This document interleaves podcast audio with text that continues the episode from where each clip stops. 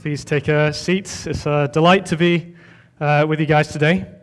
Um, we'll be reading from John 15, and that is on page 901 of your Bibles. Uh, well, of the church Bibles, anyway. I don't know of your personal Bibles.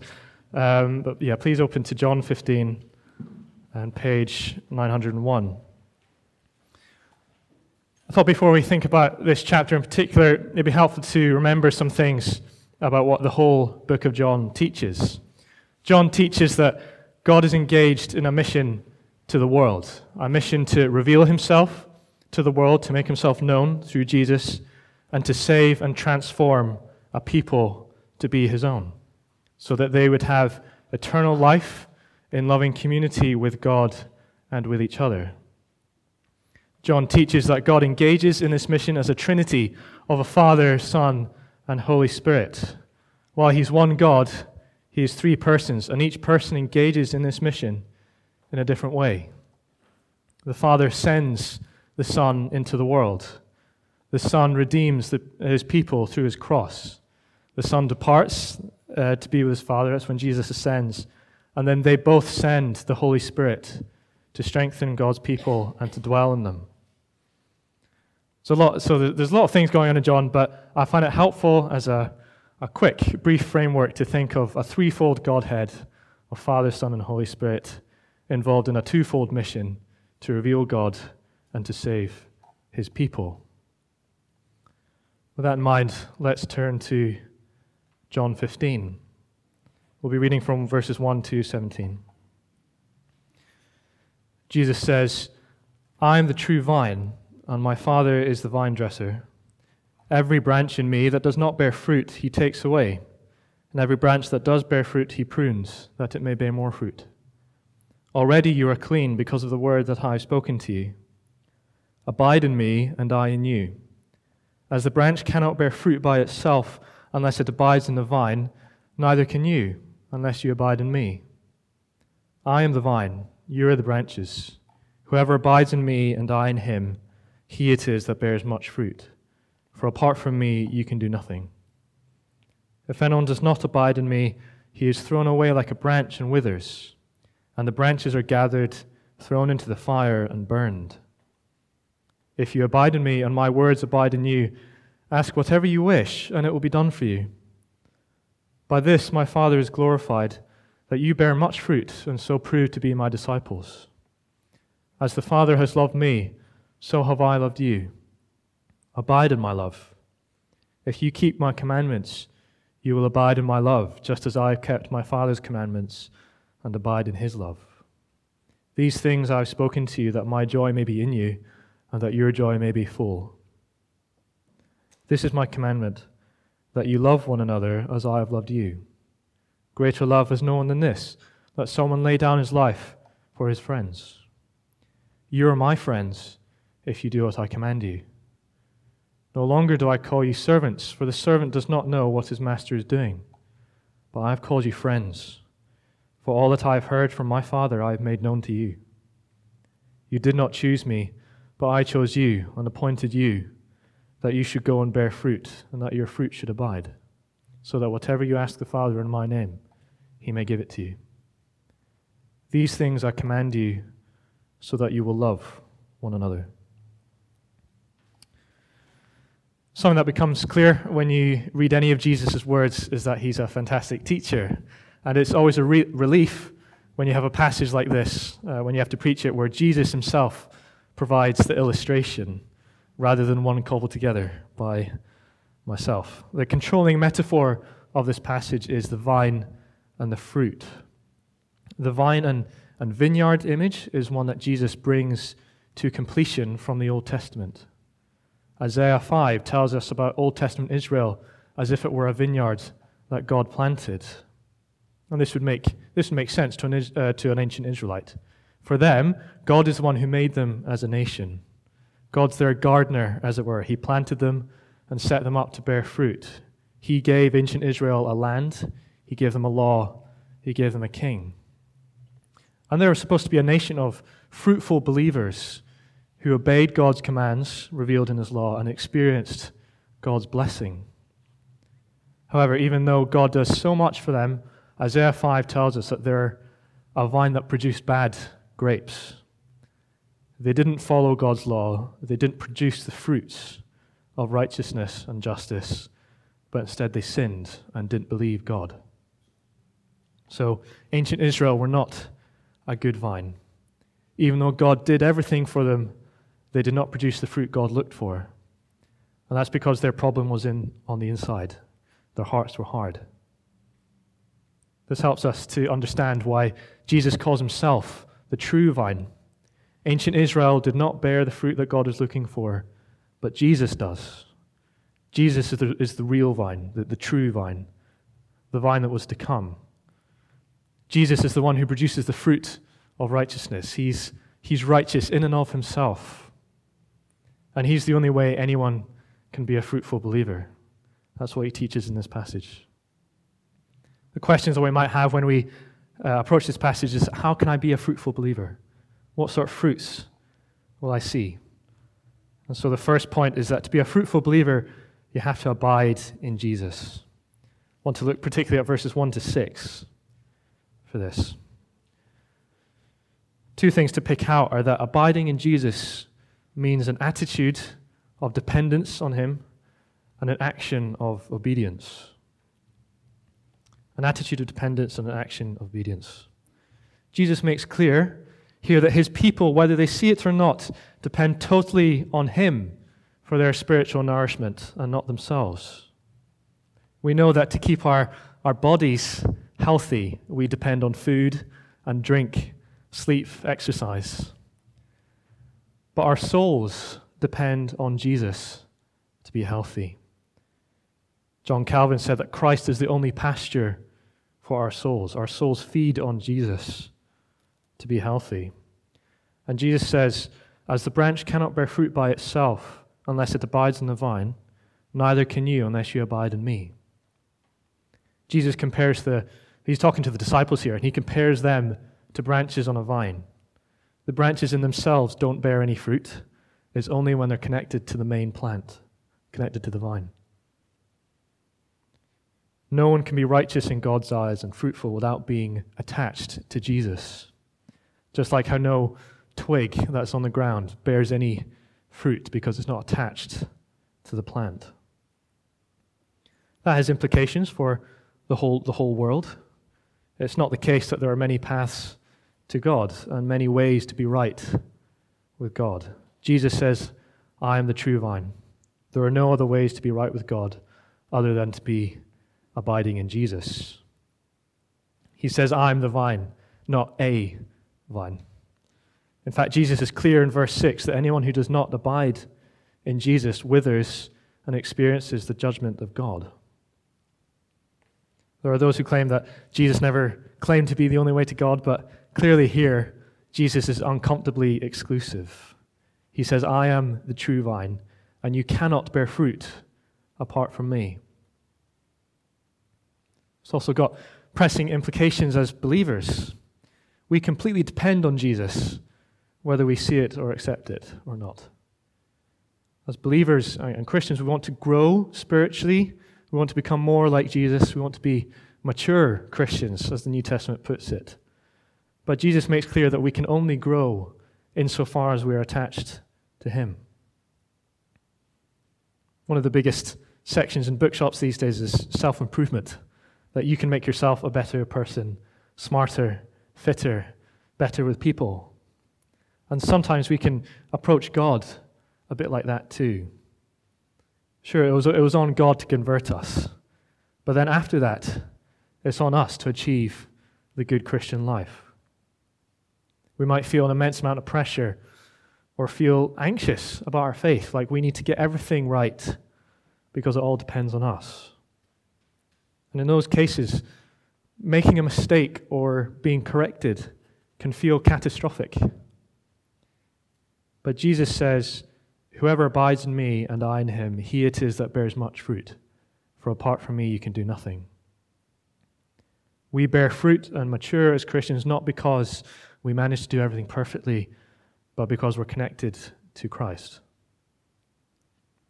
Jesus sent his Holy Spirit to dwell in all his people, and some people you know, ask, what, what is the role of the Holy Spirit in our lives. Well, the Holy Spirit is the one who applies to our hearts all the blessings of God earned by Christ on the cross, He communicates Christ's fruitfulness to us. And if you belong to Christ, the Holy Spirit abides with you forever. Even when you're weak and failing, He'll make you fruitful.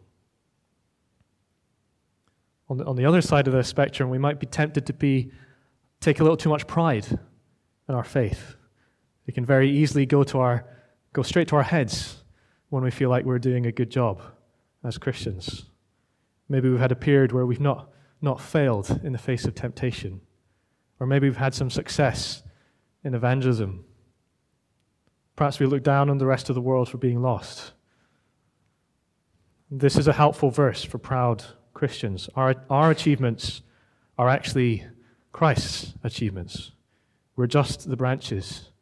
He's the, he's the source, He's the main plant.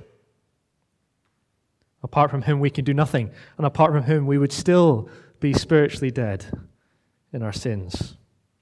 So, to abide in Jesus, we have to recognize that we can do nothing apart from Him. And we have to adopt an attitude of dependence on Jesus rather than dependence on the self. Secondly, abiding in Jesus means obedience. Since we depend on Jesus, we have to listen to Him to know what to do. Look at verse 10. If you keep my commandments, you will abide in my love, just as I have kept my Father's commandments and abide in his love. For Jesus, abiding in him means that you recognize your own dependence on him and therefore you listen to him. Abiding in Jesus means obedience to his commandments. And this can be a, a difficult thing to grasp. Our, we know that our faith is different to other faiths, and that we, we don't claim that there's this set of rules to obey to be saved, but we're saved by the actions of someone else. We're saved by the actions of Jesus.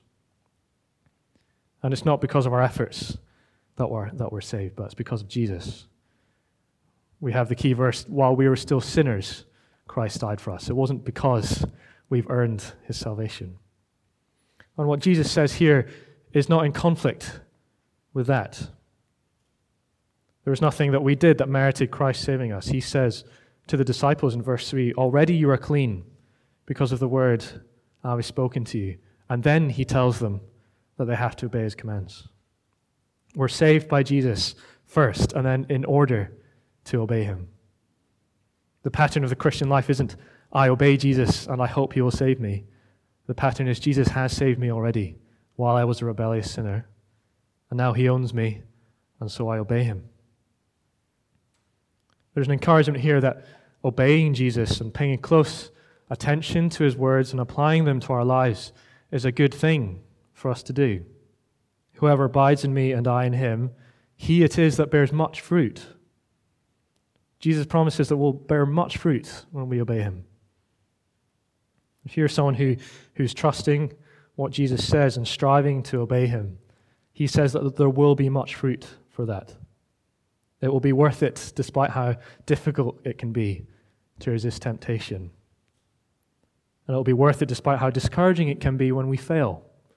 Even when we fail, He will still make us fruitful because it's on Him and not us. If you examine your heart and you find that deep down you're trusting in yourself to be saved by how good you are, remember that Jesus says that you can do nothing apart from Him.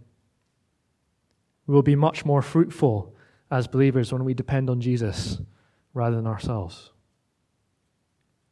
If you're someone who claims the title Christian but knows deep down that it's not important to you to obey Jesus, remember that Jesus saved his people to obey him. In fact, there's a warning in this passage for people who are Christians in name only and don't want to obey Jesus. If you don't abide in Jesus, you will wither, in verse 6. We'll experience his eternal judgment. That's the fire in that verse. There's a promise for fruit, promise of fruit for abiding in him but a promise of judgment for not. Think this applies to us on a corporate level as a church as well. It's helpful to examine ourselves and make sure that we're doing church the way that Christ commands it to be done. Are we sharing Christ's priorities as a church? Are we teaching what Christ teaches? Church needs to be done the way Christ said it should be done because that's the way he promised would be fruitful. I'm sure we're often troubled by reports of churches making compromises under the pressure of the outside world, but the church is not accountable to the world, it's accountable to Christ. We may experience pressure from the outside world to do certain things, but the Bible has to remain our authority. That's how the church as a corporate body abides in Jesus. So, the first point to be fruitful, abide in Jesus. The second point is that when we abide in Jesus, that means that we will bear and enjoy Christ's fruit. Verses 7 to 11 show us a bit of what it's like to be a fruitful believer. Firstly, in verse 7, we can be assured that the Father listens to our prayers. Jesus says, If you abide in me and my words abide in you, ask whatever you wish and it will be done for you. These words seem very strong. And I, I, I, don't want to seem like I'm watering down Jesus' promises, but it's important for us to read it carefully. We probably have all experienced times when we've prayed for something and it hasn't happened. Is that in conflict with this verse? I, am convicted that if any of us have a practice of writing down what we pray for, we'll probably be pleasantly surprised at how much is answered. But Jesus isn't promising a blanket yes to everything we ask for. Imagine if we asked for something sinful in our prayers. It would be worrying if God were to go against his own nature and answer that. It would mean that God would be going against his own character. Jesus says, If you abide in me and my words, my words abide in you, it will be done for you. He says, If my words abide in you. When Christians listen to Jesus' teaching and his words are internalized in us, we're transformed to be like Jesus and we'll, and we'll share his priorities. Our prayers will become like his prayers. In chapter 17, for example, he prays for the sanctification and the unity of his people. That is a prayer that will most surely be answered. James 1, James chapter 1 encourages us that if anyone prays for wisdom, God will grant it to him. That is a prayer that will always be answered. In fact, 1 John 5 says that if we ask for anything according to God's will, he will hear us. So Jesus promises that we'll be fruitful prayers, that we'll have full assurance as believers that God hears us. God does know better, to, better than us, but he still listens. He listens to us when we express our fears and our doubts directly to him. In verse 8, we see that abiding in Jesus results in us glorifying God. Jesus says in verse 8, By this my Father is glorified, that you bear much fruit, and so prove to be my disciples. God is glorified by his people depending on Jesus and obeying him. To glorify God means to bring honor to Him and to show the world that He's worthy to be praised. The idea behind God's people glorifying Him is that the whole world will see God's wisdom, God's power, God's beauty, and God's love displayed through God's people. I think it's helpful to think about it like the sun and the moon. God in His glory is a bit like the sun. The sun just radiates light and heat all by itself. It doesn't get its light from somewhere else, it's self generated. Similarly, God has glory that is intrinsic to who He is. He radiates beauty, He radiates power, wisdom, and love. At night time, in, in a dark world that is turned away from the sun, the sun's light still reaches it by reflection off the moon. The moon doesn't have its own light, but it reflects the sun. And similarly, God's glory reaches a dark world that's turned away from Him through His people. That's what it's like for God's people to glorify God, that all the world sees God's power, love, wisdom, and beauty displayed and reflected in God's people. And what this passage tells us is that we glorify God by abiding in Jesus and bearing His fruit. The world sees God's activity in our lives not, not primarily by strange coincidences or miracles or amazing spiritual experiences. Primarily, the world sees God's glory when we abide in Jesus, when we're openly dependent on Him, when we're happy to obey Him despite all the other pressures. And if we're depending on Jesus and simply obeying Him, we can be assured that we're glorifying Him, even if we can't see it. I don't know if you're ever worried that you're not impressive enough to be glorifying God. Well, Jesus tells us it's not our big achievements that glorify God, but our dependence on Him. The church shows God's glory to the world not when it looks impressive or big or rich, but when the church does things the way God commands. Verses 9 and 10 tell us that abiding in Jesus means that we remain in his love forever. One of the things Jesus achieves for his people is their complete reconciliation to God. Without Jesus, we're under the wrath of God, as John teaches us in chapter 3, verse 36. But Jesus brings his people out of God's wrath and into his love. And it's a very intimate love, as we learn in verse 9. As the Father has loved me, so have I loved you.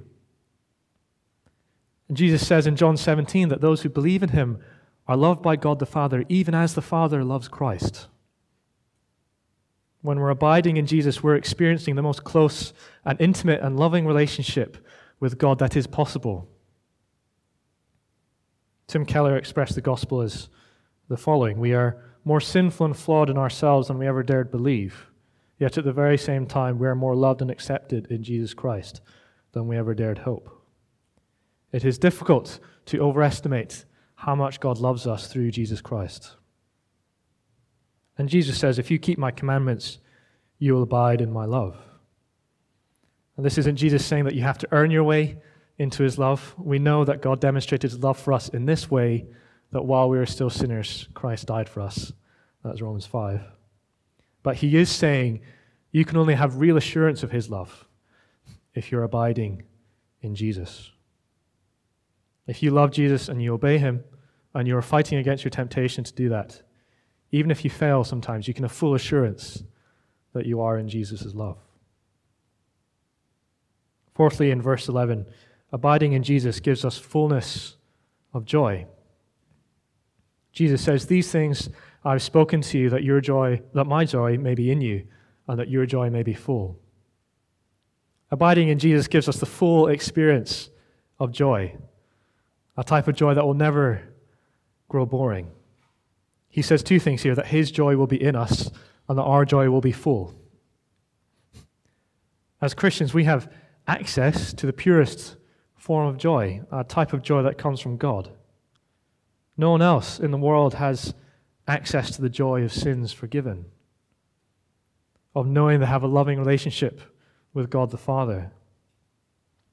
We have an, an assurance that we're going to live for an eternity in the joyful presence of God. We all have the assurance that even if all other friends and family desert us, Jesus loves us completely, even to the point of giving his life. There's a joy that we're able to have because we've received such good news about God's love for us through Jesus Christ. We have access to that joy in all of our circumstances. Ultimately, we receive the fullness of joy in, in eternity, in heaven. One writer says that because of Jesus, in this life, joy enters us, but in the next life, we enter joy. God gives us enough joy to keep us going now. But in, in eternity, joy will engulf us, and it will be everything we know. There are many sorrows for us to bear now, but Jesus gives us access to a joy that is entirely separate to our circumstances. His joy is in us if we abide in Him. And because we abide in Him, what we have awaiting us next is the most joy possible for an eternity. A joy that never ends and only grows.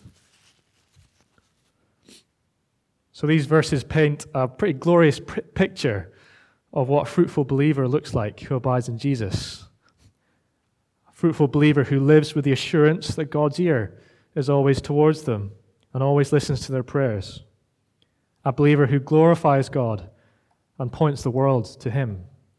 A believer who keeps Christ's commandments and knows that they are in his love. A joy, a believer who has joy that comes from God, that can be accessed whenever. And if you're someone who loves Jesus and believes in them, this is who you are already. Even if you don't always feel it or see it, as believers who've been changed by Jesus, this is who we are now at the core. We are fruitful believers. We might only see it fleetingly, we might only experience that joy in, in bursts or at different times. But we are those believers now. Finally, in verse 12 to 17, we see that abiding in Jesus means that we have fellowship with God. Listen to what he says in 12 to 15. This is my commandment, that you love one another as I have loved you. Greater love has no one than this, that someone lay down his life for his friends. You are my friends if you do what I command you. Jesus' death on the cross means that we can be his friends. We were once rebels against God. Paul the Apostle said that we were once foolish, disobedient, led astray, slaves to passions and pleasures, passing our days in malice and envy, hated by others, and uh, hating one another, and critically hating God. But this section shows us that Jesus makes us his friend when we abide in him. I'm sure that we all understand that not all friendships are exactly the same. Each friendship has a slightly different character. I've one, I've one friend who only needs to look at me in a certain way and I'll laugh. We did Cornhill together, it was uh, very challenging in the talks. I have another friend who's a bit more of a, a mentor sort of figure. Chats with him are more serious, a bit less, less laughter, but he's no less a friend than the first one. So, what then is the character of our friendship with Jesus? Well, these verses reveal it's a character of great love and great access.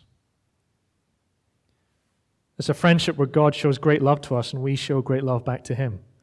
Jesus says, Greater love has no one than this, that someone lay down his life for his friends. And that's Jesus explaining his death on the cross. He did that for his people, for his friends. Jesus is a friend of ours in whom there is no ounce of selfishness. He gives up his very life for us, his friends. In that way, Jesus is a greater friend than anyone else we can have. He's a greater friend than our bestie a greater friend than our spouse, a greater friend than our parents and our family. He willingly lays down his life for us, even though there's nothing lovely in us that would compel him to do so. While we are still sinners, Christ died for us. And again, we see in these verses that for us to show our love back to him is to be obedient to him. He says, You are my friends if you do what I command you. How do we show Jesus that we love him? By obeying him. How do we show him that his friendship for us is reciprocated? By obeying him. Secondly, it's a, it's a friendship of access.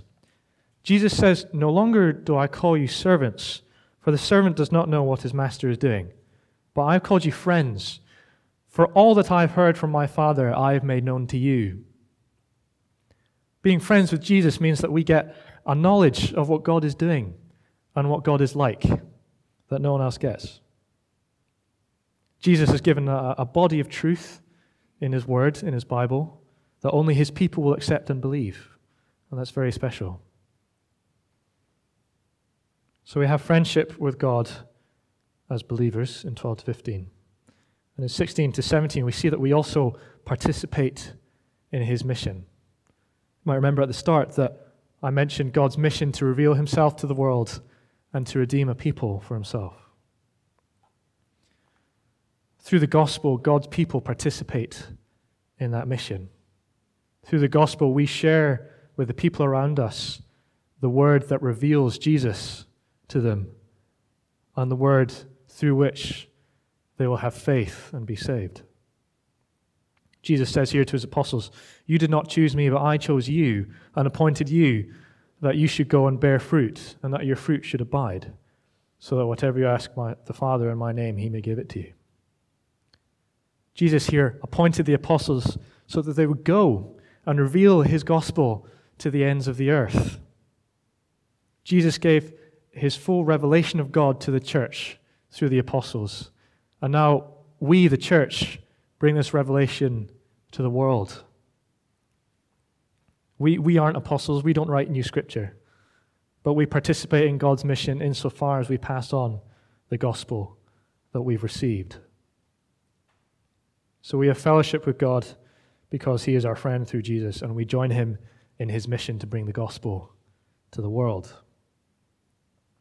I think the way that Jesus finishes this section is remarkable too.